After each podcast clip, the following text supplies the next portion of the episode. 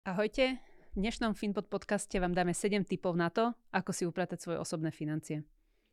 Prvým krokom je urobiť si rozpočet. Janči, prečo? Uh, tak v prvom rade, keď sa vydávaš na nejakú cestu, tak najprv potrebuješ vedieť, kde začínaš, čiže aký je tvoj aktuálny stav a vytvorenie a nejaké sledovanie práce s rozpočtom je naozaj ten akože úplne prvý základný krok. Uh-huh. Doplním, že rozpočet uh, ľudia často vnímajú ako niečo obmedzujúce. Ja ho vnímam ako práve takú istotu, že viem, že všetky výdavky v rámci toho mesiaca bez problémov pokriem, že mi na konci mesiaca zostanú nejaké peniaze, že budem mať zainvestované, že neupadnem do nejakého zbytočného dlhu napríklad. Uh-huh. Čiže pre mňa je to také, že povedať peniazom, kam majú ísť, miesto toho, aby sme sa čudovali, kam vlastne potom zmizli na Presne. konci mesiaca. Ono, rozpočet správne zostavený nemá byť nejaký zväzujúci. Že to nie je ako keď ja idem na nejakú prísnu dietu a teraz si poviem, že nastavím si rozpočet tak, že neminiem ani 1 euro na zábavu, na koníčky, na čokoľvek, všetko budem zla, zrazu odkladať, investovať a správať sa zodpovedne že rozumne nastavený rozpočet, presne ako si povedal, odráža tvoje priority mm-hmm. a dáva nejaké miesto tým peniazom a vďaka tomu, že ho máš zostavený, tak vieš si aj počas mesiaca skontrolovať ten svoj progres, že keď si si vyčlenila, že chceš minúť v reštauráciách maximálne 50 alebo 100 eur, tak nejakého 10. 15. sa pozrieš, povieš si, dobrá, už je vyčerpaný, tak buď si presuniem peniaze z nejakej inej kategórie, možno na zábavu alebo cestovanie a podobne a doplníš to niekde inde. Čiže je to nejaký nástroj, ktorý je naozaj úplne základný, ale nemusí byť akože komplikovaný ani ťažko ho udržiavať. Rozpočet sa dá držať v pohode niekde na papieri alebo v Exceli, ale samozrejme, keďže sme z Finbotu, tak povieme aj to B, že asi Používate našu apku. Naša apka je jednoduchšia na takéto riešenie. O, v čom je jednoduchšia? Uh, myslím si, že pokiaľ by som ti teraz povedal, že nemáš prehľad vo financiách a ideme si to nejako upratať a poviem ti, že zapisuj si každý výdavok, každú kávu, každé tankovanie do nejakého notesku a potom si to mesačne spočítavaj, prechádzaj a kategorizuj, a tak možno s tým vydržíš mesiac, možno dva, ale sa na to vykašľaš. Bude to proste obťažujúce, bude to náročné a bude ti to akože uh, kaziť uh, celkový ten životný komfort. Aplikácie na správu osobných financií, ako je naša Finbot, ti práve tento krok automatizujú. Čiže jednoducho si tam načítaš, natiahneš si, doparuješ si svoje bankové účty a všetky transakcie, ktoré kade tade platíš kartou, prevodmi, trvalými príkazmi, inkasami a podobne, sa ti pekne načítavajú a kategorizujú do príslušných vlastne ako keby škatuliek, bývanie, cestovanie, proste čokoľvek. A tebe stačí vlastne len sa raz začať na to pozrieť, venovať tomu jednu, dve minúty a denne, možno pár minút mesačne. Čiže ľahko zistíš, ako si doteraz zmienial podľa týchto jednotlivých kategórií. Uh-huh. Vieš sa tam vlastne pozrieť aj na vývoj niekoľko mesiacov dozadu. Ano. Ako si Nastaví ti to zrkadlo. Že, ukážeš nejak, vidíš nejaký priemer. Pres, presne tak, že keby som sa ťa spýtal, že koľko míňaš, ja neviem, v priemere na potraviny alebo stravu, akože mesačne, tak asi nebudeš úplne vedieť. Akože ty to budeš vedieť, ale akože bežne by to človek nevedel. Uh-huh. A práve to, že už len tie dáta dáš na nejaké jedno miesto a tá aplikácia s nimi nejako pracuje, utriediť ich a možno budeš prekvapená, že zistíš, že uh, to som si myslel, že tu míňam 200 a míňam tu 350. A potom hľadáš úsporu vlastne v tých kategóriách, ktoré pre teba nie sú až tak dôležité, neprinášajú ti takú vysokú hodnotu a tie práve sa snažíš osekať. Čiže nie každú. Čiže v prvom kroku si spravíš prehľad z týchto minulých výdavkov a potom v druhom kroku si nastavíš tieto rozpočty na ďalšie mesiace. Áno. A plánuješ potom už tak, aby sa ti do toho rozpočtu zmestilo aj nejaké šetrenie. Pokiaľ e, žiješ od výplaty k výplate, tak sa pozeráš na tie kategórie trošku kritickým okom alebo s nejakou červenou fixkou, akože nie v aplikácii, ale na papieri a snažíš sa jednoducho možno zosekať nejaké, nejaké oblasti, ktoré, ktoré to znesú a vytvoriť si nejaké pozitívne návyky, čiže vytvárať nejakú pozitívnu mieru úspor, čiže neminúť všetko, koľko zarobíš, niečo z toho si aj odložiť a investovať alebo splácať dlhy. Dobre, koľko percent by si si, alebo ako si predstavuješ taký štandardne dobre spravený rozpočet? povedzme napríklad nejakých 10%, možno odložených na nejaké investovanie. Uh-huh. A keby som to mal úplne zjednodušiť, tak by som mohol povedať, že a pokiaľ ti príde vyplata, nejaký mesačný príjem a odložíš si bokom 10-20%, a to je jedno, či teraz si šetríš na dôchodok, na nové bývanie, auto, čokoľvek, tento krok, keď spravíš, tak v zásade je skoro jedno, ako minieš ten zvyšok. Mm. Lebo už máš ten najdôležitejší výdavok pre svoje budúce a nejako odložený, zainvestovaný a ako minieš tých zvyšných 80-90%, akože nie je až tak akože kľúčových, dôležitých, ale určite z pohľadu nejakých rozumne nastavených pravidel zdravých osobných financií by bolo fajn, keby tvoje fixné výdavky nepresahovali nejakých 50-60% akože celkového príjmu. A práve z toho dôvodu, že pokiaľ žiješ takto úplne na hrane a nejaké bývanie, nájomné, hypotéka, nejaké potraviny a podobne a na ne vynakladaš 70-80% príjmu, tak samozrejme, pokiaľ dôjde k nejakej negatívnej udalosti, dlhšie PNK, strate zamestnania a podobne, tak máš problém, lebo nemáš tam tú rezervu. Čiže ideálne 50-60% na tie fixné výdavky, niekde okolo 30% na tú zábavu, cestovanie, krajšie oblečenie, elektroniku, čokoľvek, čo ťa akože robí šťastnou a zvyšok potom tých 10-20% investuješ. Ako sme už spomenuli v minulosti, tak o, je síce pekné škrkať nejako výdavky a znižovať ich, a viacej byť schopný ušetriť, ale tá druhá strana je o, pozerať sa aj na ten príjem a hľadať možnosti, ako ten príjem zvyšovať, lebo aj toto môže byť práve jednoduchšia cesta k tomu, ako... Áno, a obzvlášť potom, keď máme dvo, dvojcifernú infláciu v minulom roku aj tento rok, keď všetky tie náklady, každá tá položka v tom rozpočte ti stúpla o 10, 20, 30% potraviny asi najviac, a, tak treba sa zamerať na to, že nielen do nekonečna škrkať, ale možno sa pozrieť na to, že či je nejaký, nejaká možnosť kariérneho postupu, zvyšovania kvalifikácie, nejakého samoštúdia, ktoré by ti pomohlo s tou príjmovou stránkou, čo vo finále môže mať pre teba a pre tvoje financie násobne väčší dopad ako to, že si nekúpiš nejakú kávu na pumpe. Jasné. Super, tak tento prvý krok, povedzme, že sa dá spraviť za nejakých 15 minút. 20, 20 minút možno nastaviť si celú tú aplikáciu, naparovať si účty, trošku si to uložiť a potom je to otázka niekoľkých minút v mesiaci, kedy vlastne už len sleduješ, čo sa deje, pozeráš si, že či sa držíš tých nastavených svojich pravidiel a prípadne na konci mesiaca si spravíš nejakú revíziu a upravíš tie rozpočty, zrealitníš niektoré výdavky, takže to už potom je veľmi jednoduché. Dobre. Druhým krokom, ktorý vie nasledovať vlastne súbežne hneď s týmto prvým, je vytvorenie si nejakej základnej finančnej rezervy vo výške aspoň 1000 eur. Uh-huh. Prečo je dôležité mať aspoň takúto malú rezervu? Uh-huh. Pokiaľ začínaš na, naozaj na tom bode 0, a že nemáš vytvorené tie pozitívne návyky, nemáš nejaké rezervy a to, čo ti príde v zásade skoro všetko minieš, tak pokiaľ ťa zastihne nejaká akože neočakávaná udalosť, niečo, s čím si neplánoval, nejaký väčší výdavok, a to, to môže byť také klasické pokazené auto, chladnička, a pračka, prípadne nedoplatky. nejaká nedoplatky, presne za energie, nedoplatky dneska veľmi, veľmi relevantné, a prípadne nejaká spolúčasť pri havarijnej poistke, proste bežné veci, ktoré sa dejú, nevieš kedy, ale vieš, že sa ti stanú v najbližších možno pol roku, roku tak ne, keď nemáš vybudovanú aspoň takú tú tisícku niekde odloženú bokom, takú tú úplne základnú najnižšiu rezervu, tak a, kde hľadaš peniaze? No pôjdeš si požičať. A, odkiaľ si požičiaš, nejaké povolené prečerpanie, nejaká kreditka, keď ju máš zriadenú a cena za takéto vlastne peniaze, ktoré sú hneď dostupné od banky, a, je príliš vysoká. Že na kreditkách tie úroky okolo 19%, a teraz v jednej banke, kde mám účet, mi vlastne ponúkajú predschválené nejaký vlastne úverový rámec na povolené prečerpanie a z úrokov bol 19,9% a tomuto sa chceš vyhnúť. Predtým ťa práve chráni tá tisícka, ktorú máš niekde bokom, že keď niečo vlastne sa ti postaví do cesty, niečo negatívne, tak ľahšie to zvládneš tú prekážku.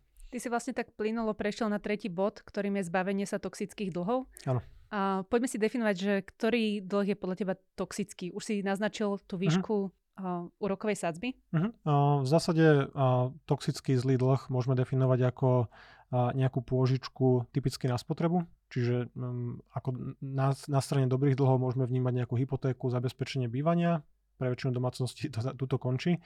A na strane tých zlých dlhoch, z dlhov je to vlastne nejaká kúpa automobilu, financovanie elektroniky, kúpa dovolenky na splátky a podobne. A, toxicky vlastne preto, že častokrát úroková sadzba na takýchto pôžičkách, keďže tam je aj vyššie riziko, alebo si to požičiavajú ľudia, ktorí sa nesprávajú finančne zodpovedne, povedzme si pravdu, že prečo by si si potrebovala financovať telefón na 12 splátok, keď nemáš tú tisícku, tak si ho nekúp. A keď si chceš požičať, tak ťa vlastne penalizujú banky alebo nebankovky tým, že ti požičajú za 15 až 20 a ono ťažko sa buduje majetok alebo ťažko sa riadia osobné financie, keď máš 15-20% úrokové sadzby na svojich dlhoch. Z toho sa potom ťažko vyhrabáva. Spomaluje ťa to určite. A medzi tie dobré dlhy by som ešte zahrnula nejaké tie Uh, vlastne niečo, čo ti generuje v budúcnosti vyšší príjem. Uh-huh. Možno, že nejaké vzdelávanie teoreticky Určite, akože, nejaké škole v zahraničí. Pri, prirodzene väčšina ľudí má nejakú hypotéku, mladých ľudí, lebo bez hypotéky samozrejme si nezabezpečíš vlastné bývanie, pokiaľ si nededila a podobne. A samozrejme to môže byť aj nejaká kúpa investičnej nehnuteľnosti, nejaký dobrý dlh možno aj na investovanie pre určitý segment populácie, prípadne nejaké platené kurzy, že na Slovensku máme bezplatné vysokoškolské vzdelanie, takže u nás to nie je až také možno akútne ako v Spojených štátoch, kedy vlastne sa mladý človek zadlží na úroveň 100, 200, 300 tisíc dolárov, keď chceš vyštudovať nejakú prestížnú vysokú školu. Takže u nás aspoň to vysoké školstvo nemusíš platiť. Ale pokiaľ by som si napríklad potreboval zaplatiť nejakú certifikáciu, nejaký kurz CFA pre vlastne investičných manažerov a podobne, správcov majetku alebo akékoľvek iné vlastne odborové kurzy takéto, tak to môže byť dobrá investícia, že môžete to stať nejaké peniaze na tom, že to potom preplatíš, ale pokiaľ vďaka tomu stupne tvoj celoživotný príjem o stovky eur mesačne, tak to je akože stále dobrý dlh. Ešte si skúsme tak veľmi stručne zhrnúť investovanie na paku. Že to znamená zobrať nejakú požičku, povedzme investovať tu, tieto peniaze jednorazovo do trhu v porovnaní s tým, ako keby si mesačne posielal časť svojho príjmu, povedzme nejakých 100-200 eur na, na nejaké dlhodobé sporenie. Je mi jasné, že pri tom dlhu, pri tom tým, jak fungujú trhy, že čím skôr zainvestuješ, tak ty máš štatisticky väčšiu šancu viacej zarobiť na konci. E, je akože táto, to investovanie na paku v podstate matematicky nejaké vhodné riešenie, ale je tam veľa Je tam akože veľa rizik a hlavne si to vyžaduje naozaj skúseného investora. Že toto nie je krok, ktorý by sa dal odporučiť bežnému, bežnému drobnému investorovi alebo bežnej domácnosti. Toto je už naozaj taká akože vysoká škola investovania a aj ľudia, ktorí sú pomerne akože sofistikovaní v správe akože osobných financií a stále na tomto kroku by sa mohli popaliť, keď to preženú. Čiže dá sa s dlhom pracovať efektívne aj pri budovaní majetku, pri investovaní do akcií, ale väčšina ľudí, ktorí vlastne siahnu po takomto dlhu, a častokrát majú tú finančnú páku príliš veľkú, že požičajú si príliš veľa peňazí s, vidinou, že dosiahnutie svoje ciele o roky skorej, všetci chcú byť mladí a bohatí, nikto nechce byť bohatý dôchodca, čiže každý potom obchoduje pákovo, špekuluje a častokrát dochádza k nejakému akože veľkým stratám, vymazaniu majetku, ale pokiaľ niekto splní všetky tie kroky, ktoré si ešte prejdeme a má tú situáciu stabilnú, má dobrý príjem, vybudovaný majetok a veľké rezervy, tak je možné navýšiť si vlastne nejaký, nejakú budúcu hodnotu toho svojho investičného portfólia tým, že si požičiaš voči nejakej, nejakému inému aktívu, nehnuteľnosti alebo celkovo využiješ nejaký dlh na investovanie, tzv. margin a vďaka tomu dokáže dosiahnuť podstatne lepšie výsledky, ako keby si nejakú mesačnú sumu pravidelne investovala. Ale to je asi na samostatnú debatu, že nechceme ľudí moc pomýliť a, a skôr to vnímajme ako, že, a, že je to niečo rizikovejšie a nie je to vhodné pre každého. Výborne. Poďme na štvrtý krok. A štvrtý krok, ak sa niekomu teda zdalo, že tých tisíc eur ako finančná rezerva je málo, tak to naozaj málo je. Pretože štvrtý krok je doplnenie tejto rezervy minimálne na 3 až 6 násobok mesačných výdavkov domácnosti. Uh, Janči, aké sú hlavné využitia finančnej rezervy? Ty už si niektoré naznačil v, uh-huh. z tej malej? Uh, tá tisícka pokrie také tie bežné nepríjemnosti, ktoré proste sa vyskytnú niekoľkokrát do roka, ale predstav si, že neviem, zarábaš 1000-1500 eur a zrazu skončíš na nejakej dlhodobej PNK alebo zamestnávateľ pri najbližšej kríze ťa prepustí z, z dolu nejakej nadbytočnosti a podobne, čokoľvek sa môže stať a prípadne nemáš havarijnú poistku, lebo máš staršie auto, lebo si si nechcel kúpiť nové, auto, auto skončí, zdemoluje sa a teraz treba vynaložiť viacej peniazy na zaobstaranie znovu nejakého iného auta tak tá finančná rezerva na tej úrovni tých 3 až 6 mesačných výdavkov na, ťa vlastne chráni pred takýmito drahšími udalosťami, čiže choroby, PNky, zranenia, úrazy. Vďaka tomu si nepotrebuješ platiť nejaké zbytočné poistky, ktoré by ti vykrývali nejakú PNku, hospitalizáciu a podobne, ktoré sa častokrát neoplatia a sú drahé. Že poisťovať si treba tie veľké nezvládnutelné rizika, ale nejaký výdavok príjmu na úrovni 1000, 2000, 3000 eur by domácnosť mala byť schopná pokryť z tých vlastných rezerv. Ja rada vždycky hovorím, že finančná rezerva nie je len na tie negatívne situácie v živote, ale aj na tie pozitívne. Napríklad ja mám z finančnej rezervy taký pocit, že mi dáva slobodu, kebyže chcem zmeniť zamestnávateľa napríklad, tak sa mi to ľahšie takýto krok podstupí, keď viem, že aj že, že prežiješ, že, že vieš, z čoho zaplatíš hypotéku, Presne vieš, tak. že budeš mať čo jesť a keď máš takú tú a, vlastne nejakú odletovú dráhu trošku dlhšiu, že kým si nájdeš nové zamestnanie, možno s lepším potenciálom, môžeš vymeniť toho zamestnávateľa čokoľvek, čiže vieš využiť aj nejaké príležitosti v tom osobnom živote a prípadne vieš využiť príležitosti, ktoré ti ponúka nejaký trhový pokles. Čiže keď si investor, investuješ dlhodobo do akcií a povedzme prvý kvartál 2020 prišiel COVID, akciové trhy klesli o 30, nejakých 33%, myslím a do pár mesiacov boli naspäť, do nejakých 7 mesiacov sa zotavili a rok skončili v pluse, tak práve v tom momente, že keď si zamestnaná, mm, tak jednoducho povieš si, že dobre, tak časť rezervy presunieš do to, na to budovanie majetku, nakúpiš tie vyklesené akcie, keď sú vo výpredaji a neskôr tú rezervu doplníš. Čiže môžeš s tým balíkom peniazy pracovať aj takto, že ho vlastne využiješ na nejaké do, dokúpenia strategické alebo taktické skôr. Kto by mal prihľadnúť na tú vyššiu rezervu? Aké sú tie podmienky alebo tie faktory, ktoré ovplyvňujú, že ty by si mal mať vyššiu mhm. rezervu uh-huh. vybudovanú? v zásade to závislí od nejakej výšky a štruktúry príjmu, aj výdavkov. A pokiaľ niekto je, neviem, zamestnanec v štátnej správe, polia, uh, policajti, vojaci, alebo možno aj také uh, povolania, ktoré sú trošku stabilnejšie, že nehrozí ti prepušťanie typu lekár, asi stále treba lekárov, či je recesia, alebo proste uh, nejaký hospodársky boom. Čiže keď je ten príjem stabilný a dostatočne vysoký, tak ti stačí menšia rezerva, lebo proste vytváraš nejaké prebytky možno na mesačnej báze, máš dobrú prácu, alebo vieš, že o ňu neprídeš, lebo policajt to neprepustia, pretože stúpa nezamestnanosť a, a nedarí sa nám vyrábať toľko aut, alebo proste ekonomika sa nejako zadrhla. Čiže týto, tým, týmto ľuďom určite stačí nižšia rezerva, povedzme na tej úrovni troch mesiacov. 6 mesiacov je taký štandard bežnej domácnosti, ktorá má nejakú hypotéku, nejaké deti, lebo čím viac ľudí, tým viac rizika, akože v tej mm-hmm. domácnosti, alebo čím viac dlhov, čiže keď už si zadlžená, a, tak je dobré mať tie rezervy trošku vyššie a taká tak možno taká extrémna rezerva na úrovni 12 mesiacov a viacej, tak to by som povedal, že je vhodná pre ľudí, ktorí majú vysoko variabilný príjem. Živnostníci. živnostníci, podnikatelia, ale aj zamestnanci, ktorých jednoducho možno majú nejaký nízky fix a ich uh, odmena závisí od toho, ako sa im darí v danom mesiaci. Proste si provizne platená za nejaký predaj produktu alebo služby a jeden mesiac zarobíš 2000 eur a druhý mesiac 500 eur, možno nejakí realitní makléri a finanční sprostredkovateľia, že tam treba vedieť vykryť a vyhľadiť vlastne tú volatilitu, tie výkyvy príjmov počas roka aj nejakou vyššou rezervou. Alebo možno to môže byť aj nejaká rodičovská dovolenka, prípadne Určite, určite, akože keď niekto a, treba plánovať samozrejme takéto udalosti, že keď je, je, je a šanca, že ten príjem v domácnosti klesne z dvoch na jeden, či už kvôli akože narodeniu detí a podobne, tak treba mať tie rezervy vyššie, lebo tá rodič, vlastne tá materská dovolenka skončí a ten rodičak nie je žiadna sláva na Slovensku. Ale asi tak optimálna rezerva je podľa mňa tá, z ktorou vie človek dobre spať, takže je to naozaj ano, individuálne. A, hej, môžeme hovoriť nejaké matematické poučky, ale viem si predstaviť, že proste sú ľudia, ktorí keď majú na tom svojom šetriacom účte oddelenom nejakom 5000 eur, 10 tisíc eur alebo 3000 eur, tak si povedia, že dobre, toto mi stačí. Že budem sa snažiť, keď prídem o prácu, mám tu nejakú podporu v nezamestnanosti, stačí ti dofinancovať ten rozdiel a dá sa s tým akože nejako pracovať. Je to individuálne. Dobre, posledné, čo si poďme povedať o tej rezerve, je, že kde by som ju mal držať. Je to taký ten a, typický finančný trojuholník, a, riziko, výnos a likvidita a optimálna, úplne dokonalá investícia by bola, ktorá je veľmi okamžite likvidná, čiže do pár dní tie peniaze vieš mať a, u seba v hotovosti alebo na účte, neslabý vysoký výnos a nízke riziko. No, ale takáto neexistuje.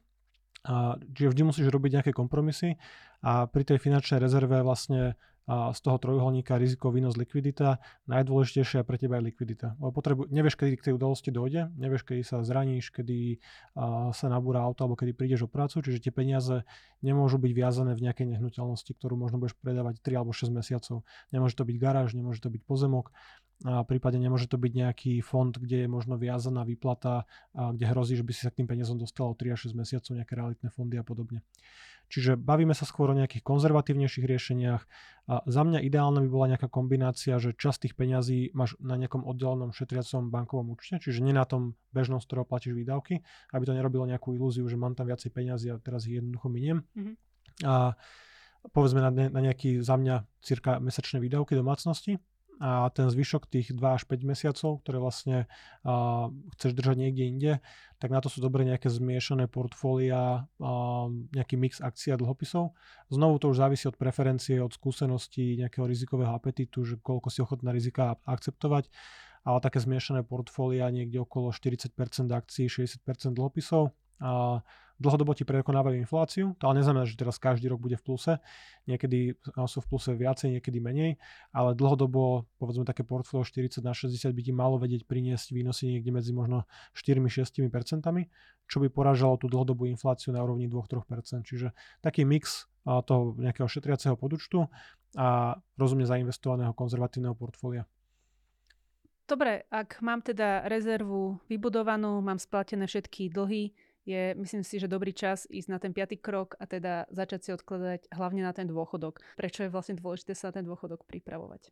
Akože keby som to zhrnul všetko do jednej vety, tak by som povedal, že štát sa o teba nepostará. Aj keby chcel. Aj keby chcel, lebo na to proste nebudú peniaze. A ten priebežný dôchodkový systém, ako je financovaný skrze sociálnu poisťovňu, má proste viaceré nedostatky a tým hlavným nedostatkom je nedostatok príjmov. Že ono už v tej dnešnej situácii, kedy tých dôchodcov ešte nie je tak veľa, že slovenská populácia celkovo vlastne západný svet pomerne rýchlo starne a pôrodnosť je niekde na úrovni okolo 1,5 dieťaťa na pár, čiže máme slabšie populačné ročníky, rodí sa menej detí a zároveň dneska na trhu je pomerne veľa pracujúcich a nejaké množstvo dôchodcov. No a táto generácia silná vlastne husakových detí postupne, keď pôjde do dôchodku, tak bude menej pracujúcich a viacej dôchodcov. Áno, už dneska to nevychádza na tie dôchodky a, veľmi akože pozitívne a jednoducho odborníci, akademici, vláda, zase každý, kto sa na ten systém pozrie, sa zhoduje na tom, že tá, tá miera náhrady, to, čo budeš dostávať na dôchodku voči tomu, čo si zarábala počas aktívneho života, bude dramaticky klesať. Čiže pokiaľ nechceš, aby si a v 65 za odmenu po 40 rokoch práce dostala na dnešné peniaze povedzme 300-350 eur, tak potrebuješ to navýšiť nejakým vlastným šetrením investovaním. V tomto ale aspoň trošku sa, sa štát snaží a to cez druhý pilier. Uh, druhý pilier ako nejaký, nejaký doplnkový spôsob šetrenia na dôchodok je úplne akože super idea. Každý by sa toho mal zúčastniť, každý, kto môže do 40 rokov uh, by mal vstúpiť do druhého piliera teraz bude ten vstup automaticky, tak to je akože jedna z tých dobrých zmien, ktorá vlastne bola schválená v minulom roku. A druhý pilier vlastne znamená len to, že tie odvody, ktoré sa platia na dôchodkové poistenie, tých 18% vlastne tvoje mzdy, a zoberieš časť tých peňazí, teraz to vychádza myslím 5,5% a postupne to bude stúpať k 6% a presmeruješ ich na svoj účet v druhom pilieri. Čiže druhý pilier je super v tom, že teba nestojí ani cen navyše, ty len zoberieš časť tých peniazí, ktoré by aj tak odešli štátu, lebo ty sa nemôžeš rozhodnúť, že nezaplatím zdravotné alebo sociálne odvody, to za teba odvedie zamestnávateľ a jednoducho presmeruješ tie peniaze na svoj účet pod tvoju kontrolu, je to tvoj osobný majetok, dediteľný v prípade umrtia a je tam tých výhod pomerne veľa a tým pádom si buduješ aj nejaký, nejaký vlastný finančný už niečo a vo finále, keď pôjdeš na dôchodok, budeš mať stále dôchodok z prvého piliera, z tej sociálnej poisťovne, ale už tam bude aj ten druhý pilier, ktorý ti dokáže suplovať a nejaký výpadok toho príjmu. Že dobre zainvestovaný druhý pilier, čiže indexové fondy pre mladých ľudí, dokáže tú mieru náhrady, to čo budeš dostávať a pre dnešných 30 nafúknú niekde možno z 30% na 50% ich akože príjmu. Čo je super. Si ochotný aj povedať, kde by si konkrétne držal ten druhý pilier? Uh, určite, akože dneska už tie rozdiely nie sú také veľké, že poplatkovo všetky tie DSSky v druhom pilieri sú akože na úrovni zákonného maxima vždy, však prečo nie, aká konkurencia. A čiže podľa toho sa rozhodovať nedá.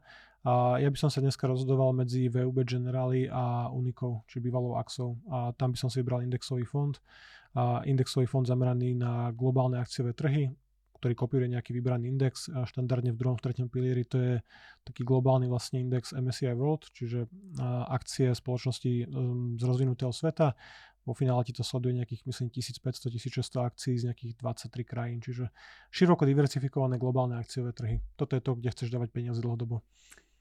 Uh, pred dvomi rokmi sme, mali, uh, sme robili jeden výskum, kde sme sa pýtali dôchodcov, či sú spokojní so svojimi dôchodkami a aké dôchodky si predstavujú na to, aby aspoň ako tak vyžili na nejakej peknej úrovni.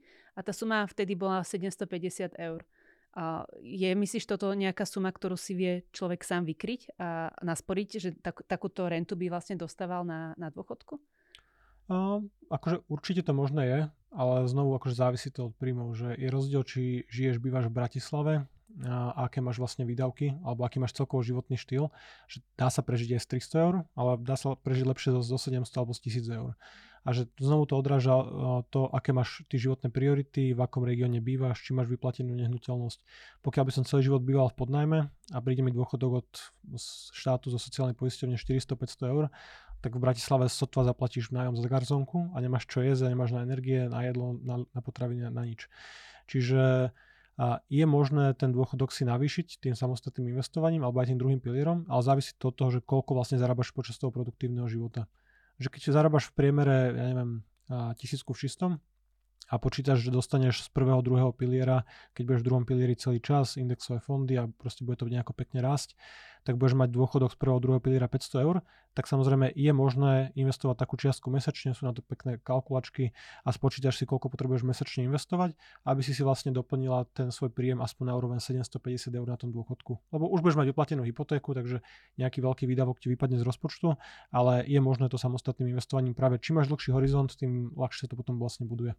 Keď si mladý, tak práve tých 10% by to malo absolútne bez problémov vykryť, to s tým vykryješ pokiaľ, ešte pokiaľ, viacej. Áno, ako... budeš mať ešte vyšší majetok, ako potrebuješ reálne, čo sú také akože príjemné problémy. A vieš si prerobiť nehnuteľnosť, cestovať, kúpiť auto, čokoľvek. A pokiaľ by si sa celý život svoj aktívny, čiže od nejaké, ja neviem, 25 do 65 40 rokov držala tých 10%, tak vo finále akože nebudeš mať finančné problémy na dôchodku. V kombinácii aj s tým, že tých cirka 5-6% sa vlastne investuje v druhom pilieri.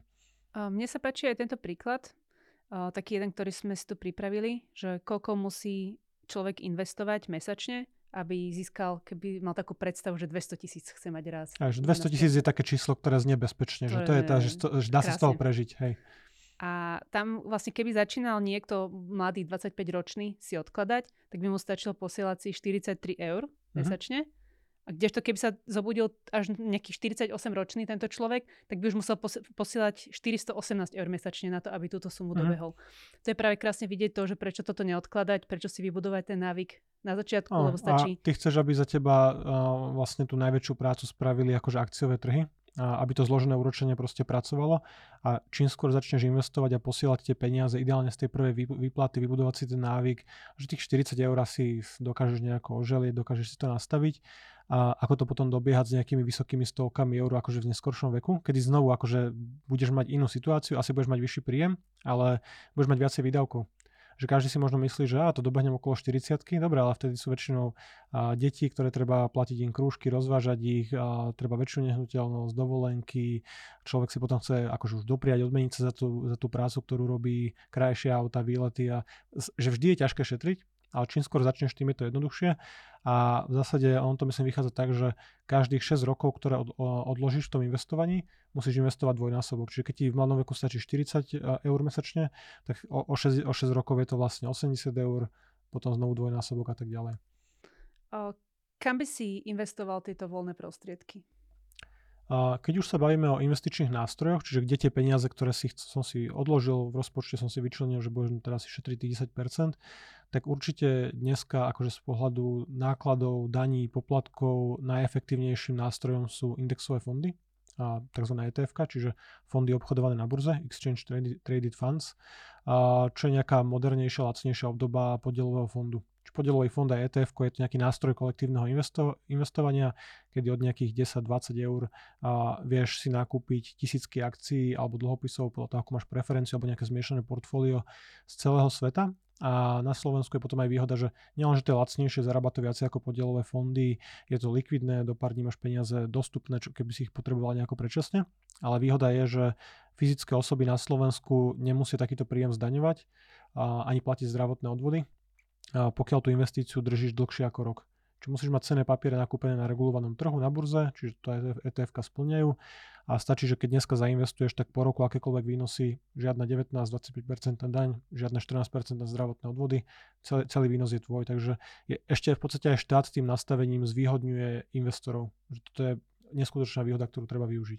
Super, takže pri tom dôchodku, keď sme odporúčali 10% si odkladať zo svojho príjmu v tomto kroku, tak ešte nezabudnúť aj na ten indexový fond, teda respektíve na druhý pilier, pardon, som Druhý pilier, indexové fondy, Podielové fondy akože mm, stále sú na Slovensku pomerne obľúbené, lebo proste distribujú sa cez banky, veľká pobočková sieť a prídeš si vybaviť hypotéku, tak ti nastavia nejaké sporeníčko do fondu, lebo majú z toho samozrejme poplatky. Ale podielové fondy nielen, že sú výrazne drahšie na tých priebežných poplatkoch, čiže to, čo ty zaplatíš na poplatkoch, to ty zarobíš menej, takže výnos je nižší. Ale platí aj potom to, že pri akomkoľvek odpredaji, či už o rok, o 10, o 20, o 30 rokov, tak je tam uplatnená zrážková daň 19%, alebo tú daň musíš odviesť, takže automaticky petina výnosov ide štátu čo je príliš veľa. No, tie štatistiky sú jednoznačné, že nie je to len o nejakých nižších poplatkoch, je to kombinácia a celkovo viacerých faktorov, kedy tá aktívna správa, keď nejaký portfólio manažer sa snaží riadiť tú tvoju investíciu, správovať, vyberať fondy alebo vyberať konkrétne akcie, že indexové fondy ETF ako pasívna správa jednoducho reprezentuje to, že nakúpíš tisícky akcií z celého sveta, že nehľadáš tú ihlu v kope sena, ale kúpiš celú tú kopu sena. Čiže keď sa pozrieš na nejaký americký akciový trh, napríklad taký známy index S&P 500, čiže 500 najväčších spoločností zo Spojených štátov, tak indexový fond ETF, ktorý kopíruje tento daný index, nakúpi všetkých 500 firiem. Čiže automaticky tam máš neviem, Tesla, Amazon, Facebook, Google, Nike, Pfizer, proste všetky sektory ekonomiky zastúpené, všetky spoločnosti. Když to tá aktívna správa, to čo sú vlastne podielové fondy, väčšinou ten človek, ktorý to manažuje, sa snaží vybrať 10, 20, 50, 100, 100 titulov z toho akciového trhu. No a ono žiaľ, tebe stačí nevybrať jedného z tých výťazov, kebyže nemáš nakúpený Apple 5-10 rokov dozadu alebo Microsoft 20 rokov, tak tvoje výnosy sú potom akože výrazne nižšie ako toho celkového trhu. Čiže potvrdzujú to akože rôzne štatistiky na naozaj dlhých 10-20 ročných horizontoch, kedy to vychádza, že 9 z 10 aktívne riadených fondov neporazí ten trh samotný. Keď ten trh nevieš poraziť, tak sa k nemu pridaj. A to je to vlastne, čo robia indexové fondy ETF, či už v druhom, treťom pilieri alebo pri tom samostatnom investovaní, že nakúpiš všetko, vieš, že tam máš aj tých výťazov a proste vo finále porazíš tú aktívnu správu, ti podielové fondy. Pri investovaní v podstate ešte zostaneme čiastočne, lebo šiestý bod sa týka sporenia pre deti. Je to až šiestý bod kvôli tomu, že k tomu sa pristupuje v podstate ako v lietadle s kyslíkovou maskou, že najprv musíte zachrániť sami seba a potom môžete pomáhať niekomu inému, lebo inak sa proste môže stať, že tie deti by sa museli na dôchodku starať o vás. Um, ja by som len povedala, že pri tých deťoch je veľmi dôležité budovať samotné to vzdelanie. Možno, že ešte dôležitejšie ako samotné sporenie, pretože mm. podľa nejakých štatistík z Ameriky uh, nejakých 80% dedičov stratí majetok svojich rodičov len kvôli tomu, že vlastne nemá vybudované nejaké dobré návyky a dobré správanie a nejakú finančnú gramotnosť. Takže toto je podľa mňa ešte niečo viacej, čo tý, tým deťom vieme dať, než, než samotné peniaze. Ale keď už o, deťom sporiť, tak na čo by si im sporil? Také základné ciele, prečo investori vlastne si možno otvárajú detské účty, alebo prečo bežná domácnosť chce šetriť deťom, tak a, typicky to býva na vzdelanie čiže na nejaké možno kvalitnejšie stredné vysoké školy. Treba ale povedať, že na Slovensku alebo vo väčšine krajín Európy je výhodou, že vzdelanie je bezplatné. Akože nie je bezplatné, je platené z daní, preto máme také vysoké dane všade. Ale jednoducho dá sa na Slovensku absolvovať vysokoškolské vzdelanie, pokojne aj vyštudovať medicínu alebo nejaké odbory, kde naozaj vzniká vysoká pridaná hodnota a je tam vysoký zárobkový potenciál bez toho, že ten mladý človek by sa zadlžil. Čiže nie je to také akutné, ako keby sme robili tento podcast pre amerického spotrebiteľa, kde naozaj tie školy môžu stať desiatky až stovky tisíc dolárov, kedy vyštuduješ vysokú školu. Čiže typicky to je teda vzdelanie. A druhá, druhá nejaká, druhý nejaký taký veľký základný cieľ je na nejaký jednoduchší štart do života, že chceš tým deťom odozdať nejaké, jednak aj tie dobré návyky, ale jednak aj možno nejaký a, balík peňazí, ktorý im pomôže zabezpečiť si nejaké vlastné bývanie a nezadlžiť sa proste na, ne, na nejaké ciele, ktoré vlastne oni majú, čiže trošku im pomôcť finančne. A učil by si dieťa aj šetriť? Uh, určite, určite, samozrejme. Akože to, čo si povedala, za mňa je najdôležitejšie presne budovať tie návyky a rozprávať sa s nimi o tých peniazoch, akože primerane veku. Nebudem hovoriť uh, 5-ročnej cere o etf že to je asi ešte príliš skoro ale nech, nech vidia a chápu, že nemôžeme si kúpiť všetko, čo chceme. Na niektoré veľké predmety sa šetrí, niektoré sa splácajú. Dom, v ktorom bývaš, alebo byt, v ktorom bývaš, je, musíš splácať, splácať 30 rokov. Že aby postupne primerane veku vlastne chápali tým princípom, ako sa buduje majetok, ako sa pracuje s peniazmi. A to je za mňa asi najcennejšie, čo im môžu dozdať. Samozrejme, keď im šporíš potom, neviem, 20-50 100 eur mesačne, a je to nejako, na, povedzme, buď na ich meno alebo na nejakom svojom podúčte, tak vieš im aj ukázať tie princípy toho zloženého úročenia, že za tých 10, 15, 20 rokov do tej dospelosti sa tam môže na, naakumulovať pekná kôpka peňazí a potom aj ľahšie pochopia, že OK, že toto je niečo, čo funguje. Vidím, že rodičia sú zabezpečení, robili nejaké dobré kroky počas toho svojho života a ja to budem tiež nasledovať, lebo deti v zásade nasledujú rodičov. Super. Poďme na ten posledný siedmy krok, ktorý je taký podľa mňa filozofický tie, tie predošlé kroky ti dali také dobré zázemie, že teraz máš dobre nastavené financie a poď sa teraz tak zamyslieť nad tým, že čo chceš s tým nadbytkom peňazí robiť ďalej. Sú dva také hlavné mm, princípy, alebo také prúdy názorové. Prúd, prúdy, ktoré sú čiastočne v protiklade. Jeden je, je, sa nazýva FIRE, hovorí o finančnej slobode a druhý je taký opak, ktorý hovorí zomrieť z nulou, to znamená maximalizovať ten majetok počas svojho života. Užitok z neho. A užitok z neho, hej. Vlastne ten princíp a, m, skorej finančnej nezávislosti, čiže FIRE, čiže Financial Independence Retire Early, čiže finančná nezávislosť a predčasný dôchodok.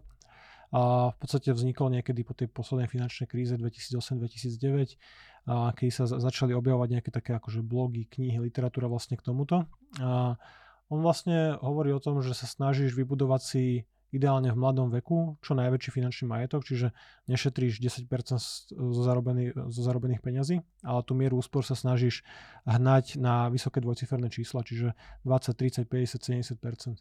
Z toho samozrejme vyplýva, že väčšina ľudí, ktorí majú akože to, takúto možnosť v živote, tak sú akože vysoko-zárobkové vysoko domácnosti, čiže ľudia z odborov ako medicína, IT, programátori a podobne.